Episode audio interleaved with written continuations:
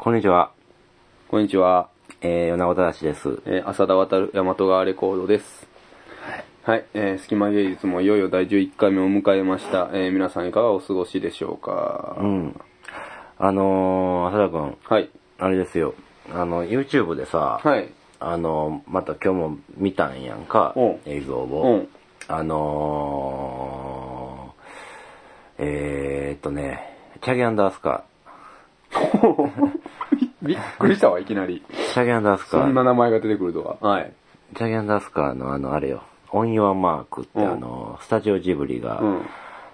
映像をつけたやつね。うん。あのー、耳をすませばと一緒に公開されたやつ。はい。あれを古いね、古いですね。あれはをなんか、いろいろ、たどり着いた理由はややこしいんやけど、うん見たら面白くて、い。うん。面白いな。あれ画期的でしたよね。うん僕もあのー当時住んでた大阪は堺市のマニアックな映画館に耳を澄ませば見に行って、うん何の説明もなく最初にいきなりなんか、そうそうそうようわからんそう、あなんかね、ゆそうそうそう友情もんというかアクションもんというか、そうそうそう変なアニメーション流れて、しかも主主題歌が僕が大昔体操あのファンクラブに入って盛り上がっていたチャギャンダスカだったっていうこともあってですね、うん。うん、盛り上がった覚えはありますけども、なんでまたそんなもん見た見たんですか常にあの、現実の出来事っていうのはね、はい説明しても分かってもらわれへんようなつ、つながりのなさっていう か、あの、放射能について調べてたらたどり着いたんやけど、 なんか設定が地上は放射能に侵されてるっていう設定やねんね。はいはいはい。これをうすっかり全然見た時のこと忘れてて、はい放射能汚染のマークが作中に出てくんねんけどほうほうほうほうほうほう。なんあーそういうのやっていうなるほどねテキストが僕そこまで覚えてなかったですテキストが引っかかって、うんそこからああそんなんやったっけなと思って YouTube で検索したら見つかっなるほどねて。んけど、うんあれなんか変なねなんかどんなんか覚えてるあのなんかそのチャゲとアスカみたいな人たちがさそうそうそうそうそうそうそう。あれ、あの明らかにモチーフがそうだよね。そうそううん羽のある女の子を助けて、うんうんなんか空に返すみたいな話だったよね。話やねんけど、うんなんかストーリー的にちょっと繋がってない矛盾するようなシーンがいくつも出てきたりするいやー、そこまではっきり覚えてないですそうねね。ちょっと確認したいですね。音用マークは。見てみたいですね。改うんめうんて。見てみようか、うん見てみようか。これをちょっと見てみる方向で、皆さんもリンク辿って、これね、はい隙間芸術から行ってほしいですけど、僕もう一個ちょっとあの、うん話ついでに、うんうんさっき放射能を調べて音はマークにたどり着いた、うんジブリにたどり着いた話で言うと、うん僕も最近ね、もう全然関係ない映像を調べてたら、全然関係ない面白いところに結局落ち着いてしまってっていうのが一つあって、うん僕ちょっとあの、安倍首相のね、うん。演説まあ別にし好きやな、自分の遊びいや安倍首相が過ぎてるから、なんかちょっとあの、政権演説みたいなの見たいなと思っとってうん、演説とかで検索してたんですよ。うんうんうんいや別にそれはね、安倍首相だけじゃなくて、みね、いろいろちょっと、他のもまあ見たかったんやけど、 なんぼ政治好きやね。いや、 じゃあ別にそんな政治が好きとかじゃなくてね、ちょっと面白いなと思ってね、なんかそのノ何が面白いリノリでね、ああ、そう。調べてたまあまらあい、いわ最終的に引っかかったのが、内田裕也のああ。東京都知事の政見放送が引っかかって、ああ。これがすごい。それは見たことあるわ、佐田くん。うん。この内田裕也のね、あれはきついな。政見放送すごいですよ。これもちょっとね、うん。これはもう完全アートですね。あれはもう、まあ、完全パ、えっ、と、完全あれはもうパフォーミングアーツですね。そうよね、あれは。すごい。うん。ということで、はそっちもちょっとあの、ぜひこれ聞いてる人には、YouTube でね、うん見てほしいなとい。あ思いのます。、あのステージはどうやって出れるん かな。だから高い高いんかな、あれ。あのステージ高そうやな。ノルマとか払わなあかんのちゃうか。隙間芸術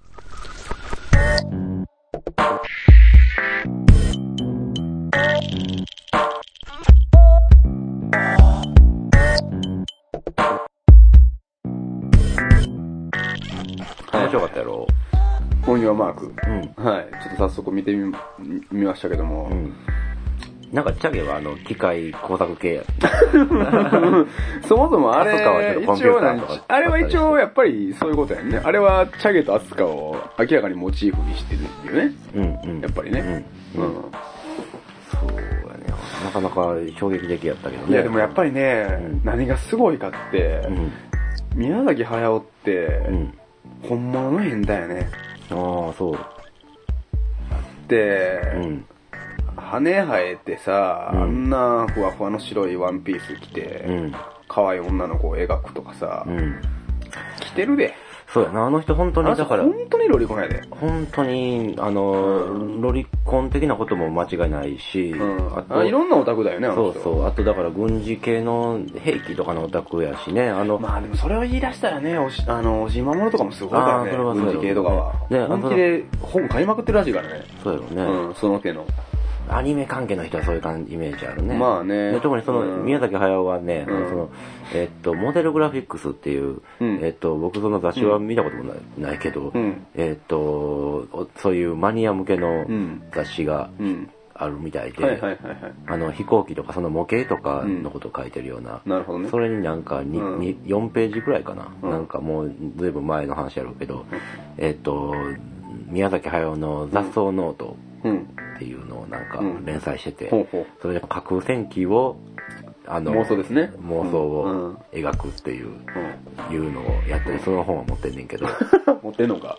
そう、そでもう、そそれはあれやねん。その中でうん、まあ普段一個一個、その、一回一回独立した話やねんけど、なんかその中であの、飛空艇の話を書いて、それは紅の豚の原作。ああなるほどねうん、うん、えっとまあそういうのもあるとは思うんですけども、うんなんでここでチャイアントアスカの2人がうん主人公のモチーフとして使われてなおかつ主題歌が使われたかっていうところで、ういん。やまあ当時単純にねうん。あのオンマークっていうのはあれはおそらくねあのえーっとねやーやーやーかなんかのカップリングだったんですよ。いやいやいや。えっと、当時や、やーやーやーが3曲入っているシングルを足したんですね。何を抜かしたのうん、で、確かね、やーやーやーの中のカップリングに、うんハートっていう曲と、オンユアマークが確か入ってたと思う。あ間違ってたらごめんなさい。 間違っててもええよ。かまへんでる。でね、やっぱその宮崎が、まあ、軍事オタクであるあるということは、まあ、ある種その戦う、ね、こう、戦争とかが好きとか、まあ、好きっていうのは戦争は、あの、賛成っていう意味じゃなくて、単にね、そういうことに興味があるとかいう。まあまあ男の子っぽい言ったら男の子っぽいところで言うと、ねアスカはね、そういう意味で言ったらね、彼はね、剣道の選手なんですよ。知らんわ。いや本当に。で、結構ね、九州の県大会でなかなか有名な選手やったらしくて、まあその辺は結構月刊角川のね、あの、すごいロングインタビューの僕雑誌持ってるんで、あの、もともとその高校時代のね、アスカとチャゲの出会いとかね、実はチャゲの方が最初バンドをやっててアスカを誘ったとかあねあ、。そう。うん。ほんまになんか今、うん、アスカの方がメインになっちゃってるわけだけども、実はチャゲの方が最初に楽器やってて、学園内で、あ、バンドやってるあの人みたいなんで、アスカもバンド始めた時に、おお前なんかいいじゃん。僕のバンド入るみたいな感じの関係やったとかね。あーそういう話もありますんで、まあ、あの、その辺の話を聞きたい方、隙間芸術までメールいただければと。また改めて話。ですまた改めてジャイアントアスカについては、あれ、うんなんかそれ、その見たからちょっと調べてんけど、はいあのなんか、あの頃のコンサートで、はい一番初めに、うんなんかその映像を、映画的な映像を流すっていうのを何年かやってたみたいなことやったらしいんやけど、はいはいはいそはい、れはい。で、なんか今回はじゃあどうしようっていうので、うん、なんかあの、チャゲがうんスタジオジブリ好きやったから、うん、あの、言って、うん。それで実現したっていう。はあ、あ、それは僕逆に知らなかったあ、そうなんでや。すね。なるほど、ね。そういう流れがあったんですかもともとそのコンサートの冒頭で使われる、チャゲアスカ側のうん本で使われるもので、まあ作ったからその、うん。あの、ジブリ側も映像映画の公開の時に一緒に公開したみたいなうん。ことみたいやけど。まあなるほどね。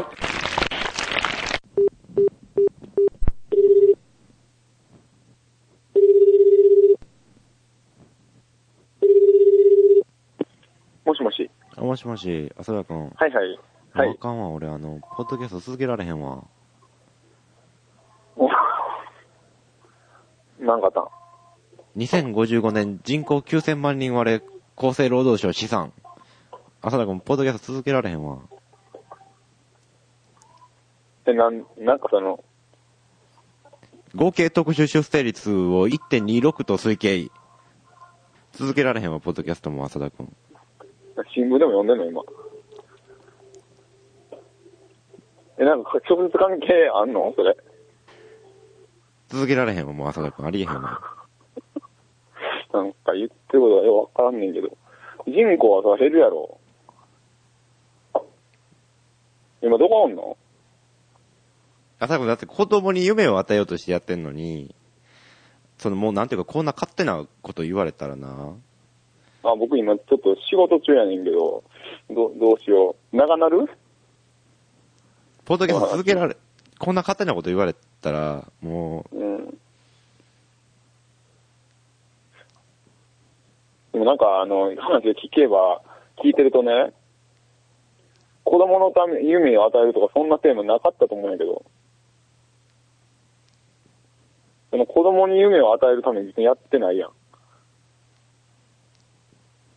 そんなテーマやったっけあええそもそもそんなテーマやったっけって今なんか普通にちょっと電話で聞いてて思ったんやけど、え、なんかあれちゃん、別にその、お芸術情報をこう、面白く雑談も交えて喋って、こう関西のアーティストさん紹介したりとかしようっていうようなラジオやったんじゃん。あんま人口減っても聞く人は聞くやろ。普通のこと言うけど。うん。あ、そう、人口は減る、減るよ。うん。そうやったな。そうやったわ。ありがとう、おごなんめか偉ん。い今日中にごめん。なんか、素直やな。うん。急に。まあだから、あんまそんな、あの、人口減るとか、確かに、大きな問題やけど、まあ頑張ろうや。そうやな。う。うんん、わかった。ごめんごめん。今日中にごうん。うん。よかったわなんか、まあ、なんかあれ、気休めてもうて、うんまあそんな早まらんと、まあ頑張っていこうや。めんな。うん、うん。辛いこといっぱいあるけど、ありがとう、ありがとううん。。うん。もうはいほんな。らな。うん。はいはい。はい。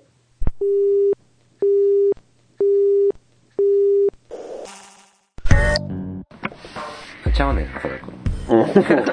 いきなり言い訳から始めるんですかこの、この会ちゃ話。うっていうのは何がちゃうんですかあ急に。はのー前回の放送聞いてんけどさ、い。あのーインターネットの話してるくだりがありましたね。あるんやけど、すはいごい、あの、感動、インターネットを感じたっていう話なんやけど、しましたでね。も客観的に聞いてると、これはすごい、俺、あの、すごいインターネット初めて触った人みたいなこと言ってるなと思って、あの、オセロの話ですかそう、オセロとかネットラジオで言われてとか、うそん。んななあすうごん。い、なんかこう、インタ、インタラクティそうそブうに、インターネットのインタラクティブ性に初めて触れて感動した、そうそうそう、みうたいな、うぶな俺みたいな。みたいなこと言ってるなとうん思って、。ええやん。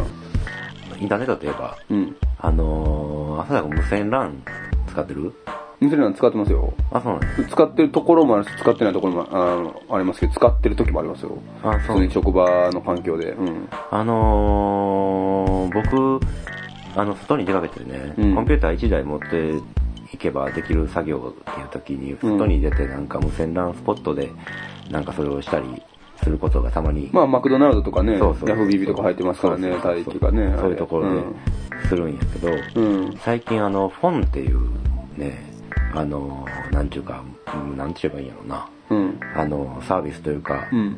動きというかうん、あるんやけど知ってうる、ん。まあなんか名前は聞いたことありますけども、全然内実は、うん。えっ、と、無線 LAN の電波って、あれやん。たまにその、よそに、そのなんか、コンピューター持っていた時に、うん。その無線 LAN の検索をしたらうん、いろいろ引っかかるとピいンうクが引っかかります。あの、だから要は、ワイヤレスネットワークを検出しましたっていう時に、出てくるのがいくつかあったりしますよね。そうそうそう。うん、この本当にここの場所のやってる無線 LAN とかもあるし、隣の部屋のやつが入ってくるとかもあるし、そうそうそうそういうもんで、まあ、隣の部屋とかのやつって入ってくるやんか。うん入ってきます電波的に届いてるやんうんか。うんでそういう、まあ、ちょっとの、ちょっとした範囲は、まあ、その無線 LAN を、無線 LAN ルーターを置いてる以上、ちょっとした範囲には行ってるわけで、言っていきますね。うみんなでそれを公開したらいいんじゃないかっていう。あー話が、それをちゃんとしたサービスでやろうっていう、フォンっていう、あの、なんかヨーロッ面パ、白いヨな、それ。ヨーロッパが発祥で、うん確か、うんえーっと、最近日本に入ってきて、うん。それが。うん。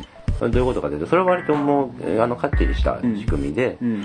えーっと、その、まあ、サービスに入った人は、うん。えーいくつか選べるんやんか、うんえーっと自分が無線 LAN ルーターをその言った、さっき言ったように公開して他の人にも使えるような状態にして、んえー自分もよそに行った場合はその人のをタダで使わせてもらうっうん。ていう入り方、うんそしたらまあ自分は別に普通に公開してるだけで、うんあ十分にユーザーが増えればんどこに行っても使えるようになるわけやんか理想的には、そうだね。うん。っていうのが一番スタンダードなうんやり方で、うんそうじゃなくて自分は公開するあの自分はそもそもあんまり無線 LAN その当店に行って使うことないよっていう人もまあうんおるかもしれへうんんとか、うんでそういう人はあのー自分は公開すんねんけど、うん。ほ自分あのーよそに行っても自分はそこ他の人の無線 LAN のそれを使わなくて、うん。その代わりに自分の人が使う時にお金を取るっていう、うんうんうんうんお金を取れるっていううん。やつ、あの、やり方もあるはのあはあはあ。なるほど。はい。で自分は他で使わへんから、そのお金取るよ、ということもできるし、でもまあまあ一番この合理的で新しいのは、まあまあ自分もがこ無料で公開するから、人にも無料で公開してまあもら一番だよ。よね。まあそれが一番多く今の話だとなるやろうしんそれでこそ意味あるよな、割と。まあまあうんうん今そその、その特性を踏まえてるよね。うんっていうので、うん。うん。なるほどね。個人がそれぞれが基地局みたいな感じうで、ん、公開されていくうん、っていうことになったら、だいぶ、あれやね、イうんンターネットの環境変わるね、それ。そうやね。うん。なるほどね。それはちょっといい情報ですね。うんそのフォンっていう。うんうんサービスは。それいつ始まったんですかえー、ちょっと待って、それは、あの、ヨーロッパでいつ始まったのかちょっとわからない。うんまあまあ、で、そのサイトとかもあるんですかうん、もちろんありますよ、うん日本語で。そうんの日本語で書いてるサイトがでも、日本語の翻訳がちょっとね、うん。ああの、のなんだ、あの、エキサイトの翻訳に掘り込 んで直訳したみたいな感じになってんの。あのね、あの、登録したんやんか、僕。うん登録したら、その Amazon とか、例えばそういううん。会員サービスがあるとかやったら、うんログインしたら、うんこんにちは、米子正さんうん。出るやん。うん、出るね。そのフォンではログインしたら、こんにちは、米子って 書いてある。呼び捨てかいと。そうそう、お前知らんぞって、一回言ってから作業に入らなあかんから、はいはいはい。手間がかかるんやけど、はい何回言わすねんとか何回言わすんやろ。何回呼び捨てすんねん。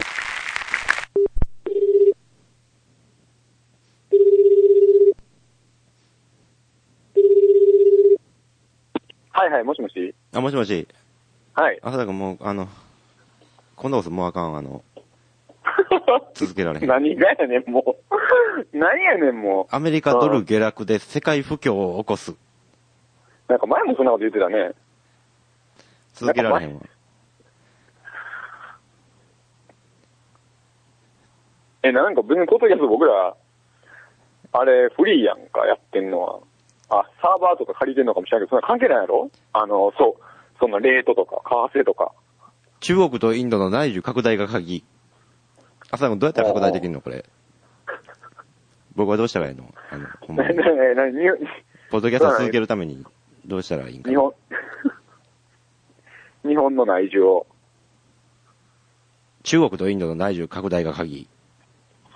うん。え、それと、その僕らがやってる番組とどう関係あんの首相の靖国参拝とも関係。朝君何が関係あんのいやいやいや、おこっちが聞きたいわ。いきなりそんな電話されて。全然わからへんわ。うん。え、何が関係あるか、こっちが聞きたいわ。ほんま。僕はどうしたらいいのなんか、浅田君。ポッドキャスト続けるためにどうしたらいいんかな。いやー、別に続けたらええんちゃうだって別にその何ドルがどうこうってなったところで、あれやろ、僕らが登録してる、なんだっけ、ニフティの心がなくなるわけじゃないし、普通に今まで通り心続くんちゃうの。だから、今まで通り別に僕らが録音して、僕らが録音してる機材のあのローランドの会社が潰れるわけでもないやろ、今のところ。だから別にあんまり直接関係ないと思うんやけどな。いや、何笑ってんの自分から電話しといて。で、ほんまに。なん、なんか言うてることが全然わからへんわ。仕事忙しい。うんまあ今日4時までやねんけど、4時から今日ライブやから、そう、うん。あ、ごめんな。今、あの、掃除してた、事務所。はいはい。すいませんう。ん。はい。うん。掃除中にすいませんあ。ああいえいえいえ、はいよろしいいですよ、別に。こう相談、相談乗るのも仕事ですから、僕の。なんで、ななんでお前の相談乗らなあかんねん。 わしが相談乗ってもらいたいわ。 ほんまに。あはいはい。まあ、そういうことで。まあまあ、続けようよ。そんな、はい、はい。早まった、早まったこと言わんと。うん。はいはい。ごめんなさい。はい。ほなありねが。とうはい、はい、はい。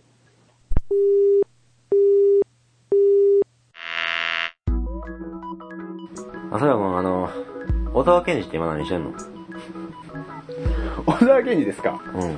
今何してるんでしょうね。えーっと、ずいぶん前に、んえー自民党離離党してですね、えーまああの、日本改造計画っていう本を出して話題になったわけなんですけども、うん。最近はなんかあの、民主党の、まあ、党首として、なんか犬と一緒にね、うん。なんか草原で寝そ、なんかね、あの食べてんのうん、寝そべってはないけども、なんかあの、それがうし後ろに女子高生が二人とってちょっとなんか、ニヤって笑ったりとかするような温かい CM に出てたりとか あテレビ CM うかん、それはまあ知らんかった小沢一郎やないかってう。いうん話で終わるとしてやなそんななんかもうこんな、あ面白かったよああ安易なボケでいいんいややいや、面白かったよ。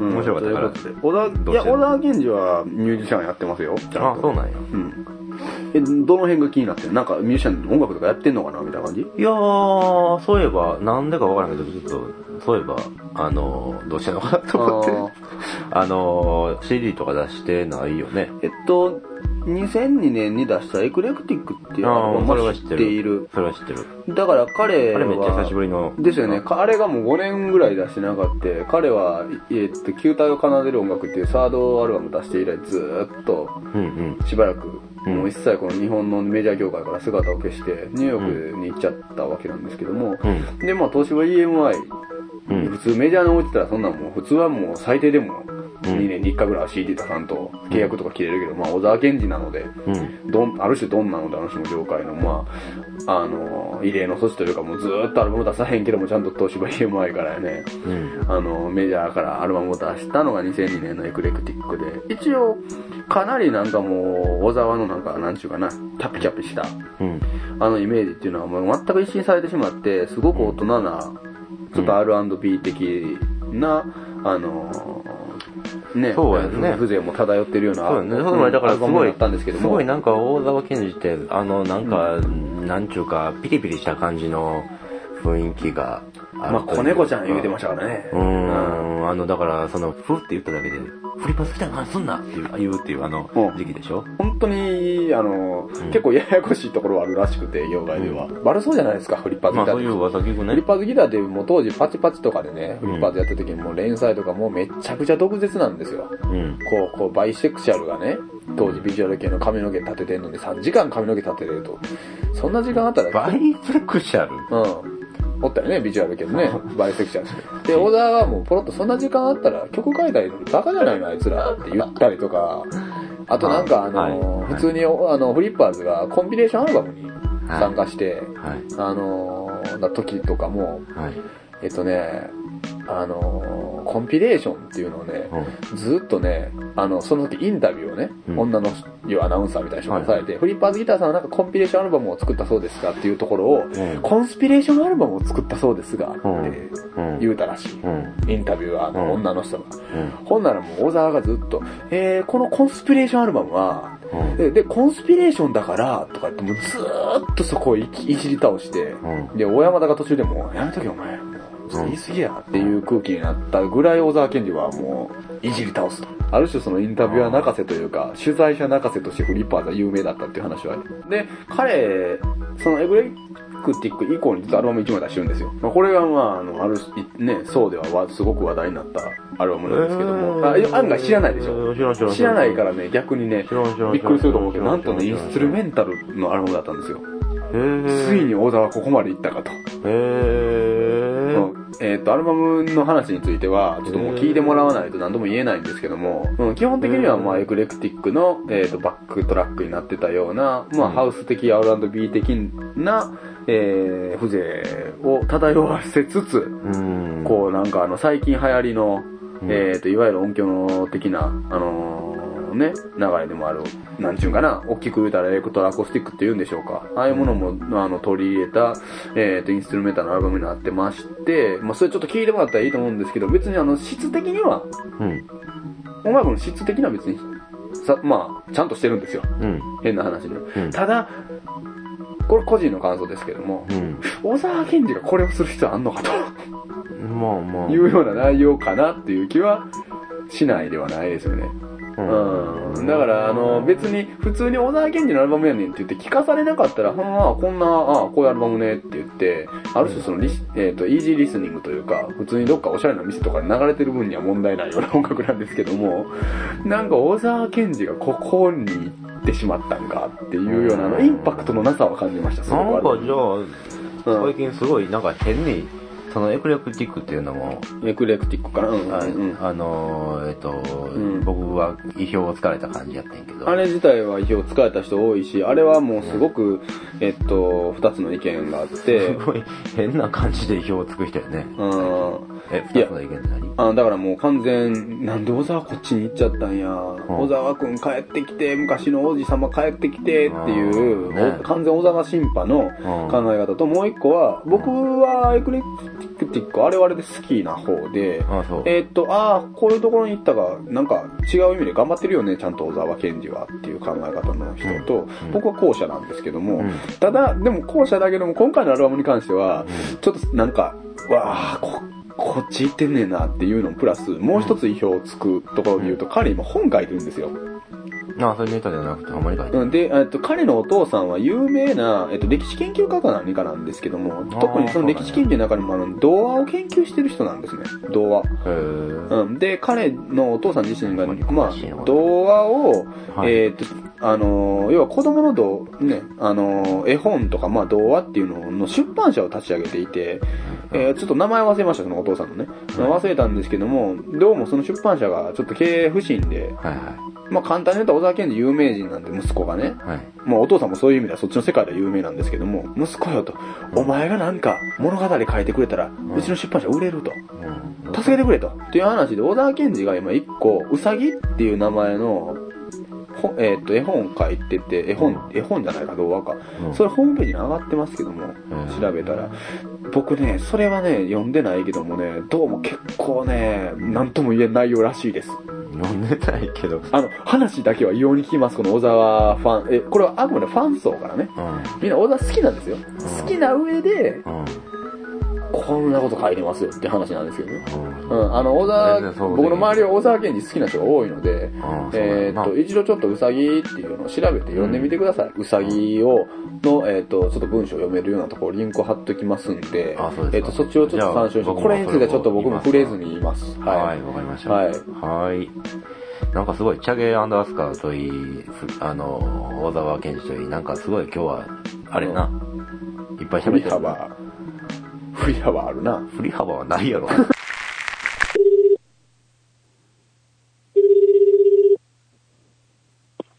もしもし高熱伝導率の高いアルミと、保温性耐久性に優れたステンレスの全面構造、熱効率が良く弱火とろ火で調理できるので省エネになります。鍋蓋、落とし蓋、鍋つかみまでついて、なんと、今回は1980円のご奉仕。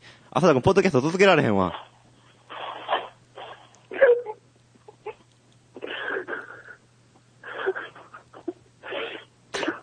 な安何すをぎるわ読ん。でんねん。何を棒読みしてんねん。 お前は。何の記事を棒読みしてんねん、それ。安すぎるわ、もう続けられへんやわ。すそのなんか、 鍋それ。鍋フライパンもしもしなんと、1980円でのご奉仕。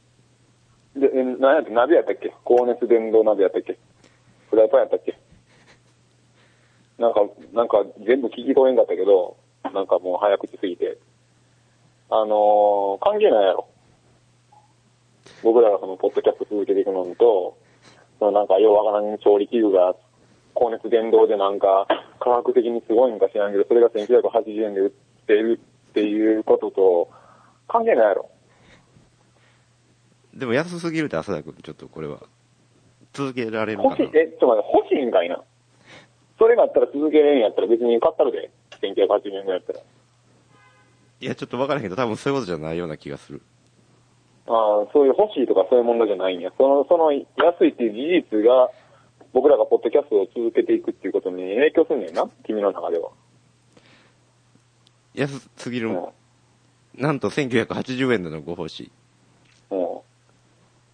え例えばそれがなんぼやったら、あ、このラインやったらポッドキャスト続けていけそうやなと思うの。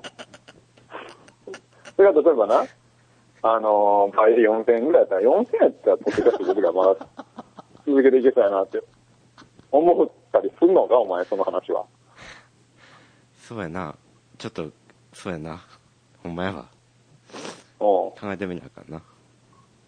ほんそれま考えてみた方がええじゃん。あんまりだって高熱伝導とかって僕ら関係ないやん。そうやな。うほんまや。ん。僕、それ、文系やから分からへんねん、もう、なんか、電動とか、熱とか、物理の話みたいな。全然分からへんけど、興味ないんよ。全く、全く興味ないから、そんな話されても、なんかあんまり、なんかすごい、すごい技、すごい技術、いや、その何、技術的なことにまた興味がない人間やから、もうそんなん聞いてもなんか、あ、そうって感じやわ、正直。そっか。あ、うん。ごめん。仕事中に。ごめすいまん、あの、ごめんね、その、男の子っぽくない発言ですいませんけども、そんなんどうでもええ。うん。せん。すあすいません、仕事中に。いえいえ、いえよ、今ちょっと、ゴミ捨てに来て るから。うん、別に、ええんやけど。 何がおかしいねんすいません、ごめん。掃掃除、掃除しとんねん、今。うん。はういん。ははい。いはい、そんなんやな。はいはい。それじゃうん、はいはい、はい、じゃあね。はい。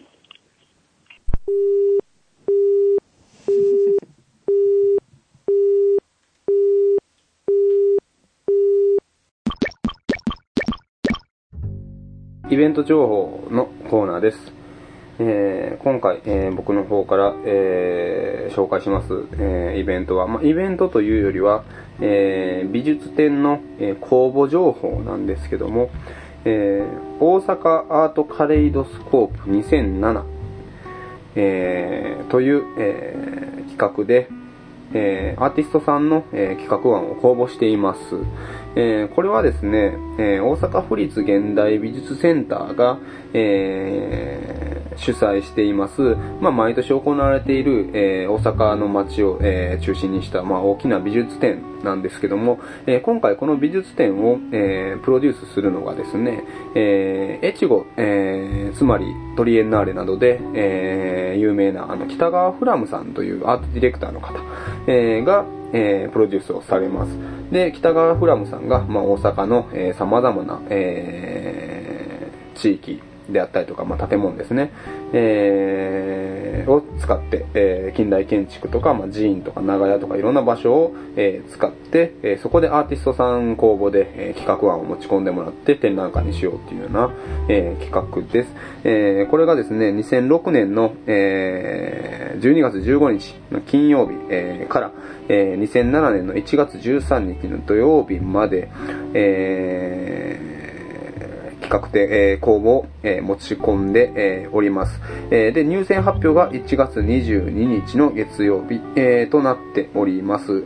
えーこちら、えー実際の展覧会は、えー開催期間が3月の1日から3月21日まで、えー開催場所は大阪府立現代美術センターや、えー大阪、えー市内の各所で行われます。えーこちらは、まあ、公募情報ということで、詳しい情報は、えー問い合わせ先を、えー、隙間芸術サイトの方に載せておきますので、えーそちらを参照に一度、えー興味のあるアーティストさんは、えー公募を、えー問い合わせてみてください。えーそれでは、米子くんの方から。えー僕の方からは、えー音楽のライブなんですけれども、えー12月27日、えー、震災橋フェスティバルゲートブリッジにて、えーサウンドルームボル4っていう、えーイベントがあります。これは東京から、えーエレクトロニカのレーベルコミューンディスクの人たちがやってきて、あと関西のそのブリッジの人たちも出演して、昼間から、えー割と長い時間、ゆる、ゆゆったりとやるイベントみたいなんですけれども、出演者がまたちょっと多いので全員は言えないんですけれども、サイトの方に書いておきますけれども、えーっと、そのコミューンディスク代表の、えー、アエン、あと、えー、大谷義夫さん、えーっと、大阪の方では梅田哲也さんや村上ゴンゾさんなど、あと、えーっと、僕と一緒にサムライジャズっていうユニットやってる魚住くんもソロで出演します。えー12月27日、えーブリッジで昼間の2時から、えー入場料は2000円ワンドリンク付きです。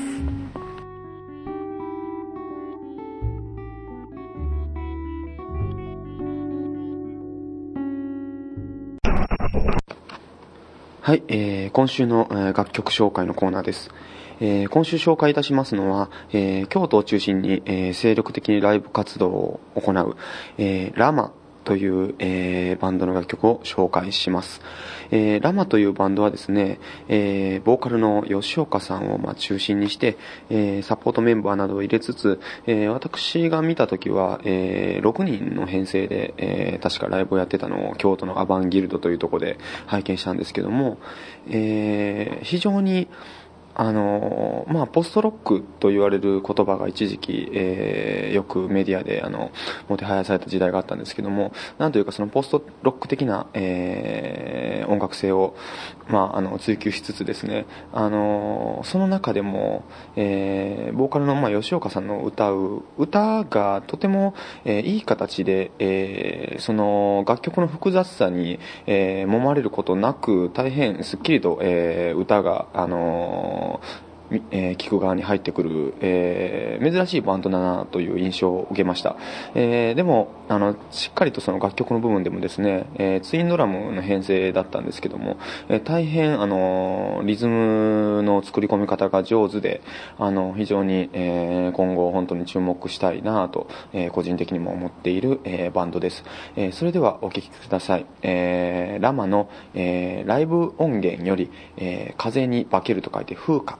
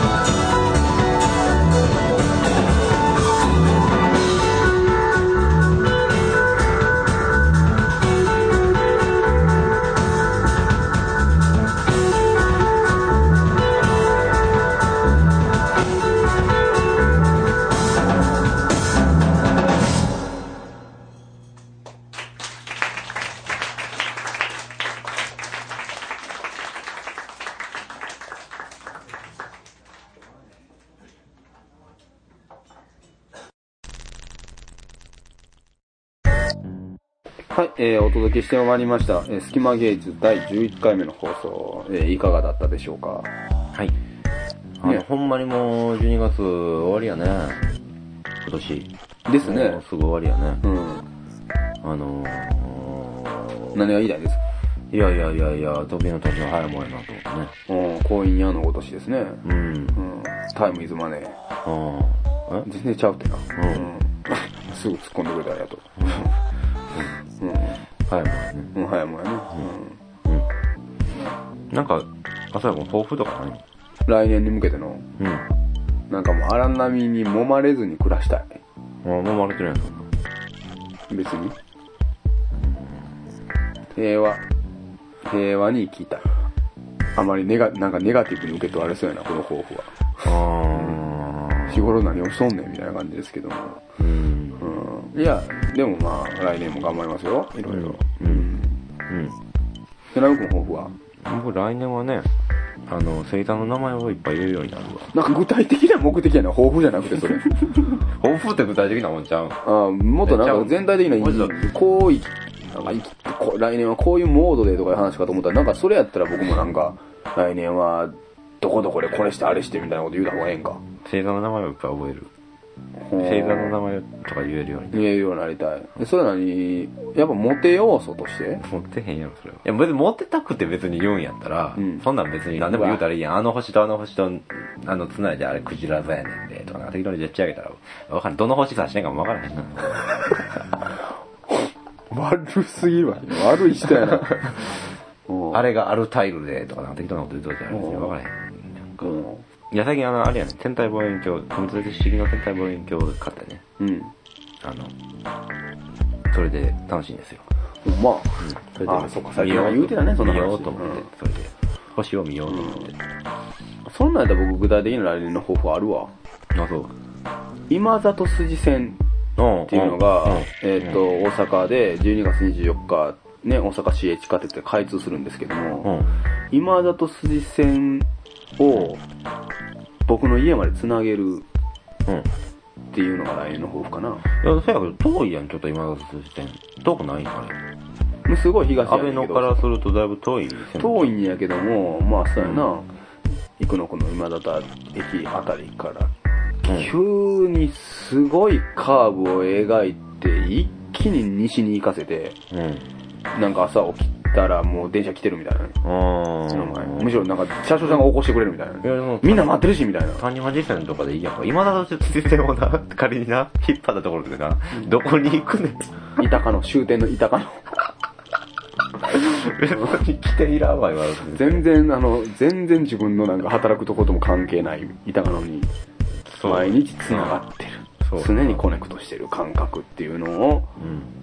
なんか、東山じゃなかったっけ大志橋今市とか行ってなかったっいけや違う、終点は板鹿のです、高野って、あ、そうね。うん、東ですよ、う。うんん、旭区か鶴見区かどっか知らんけどもうん。はいそんな感じですかね抱負はうんんはい、い。ということで浅田渡る大和川レコードとなるほど、話でした。はいまた来週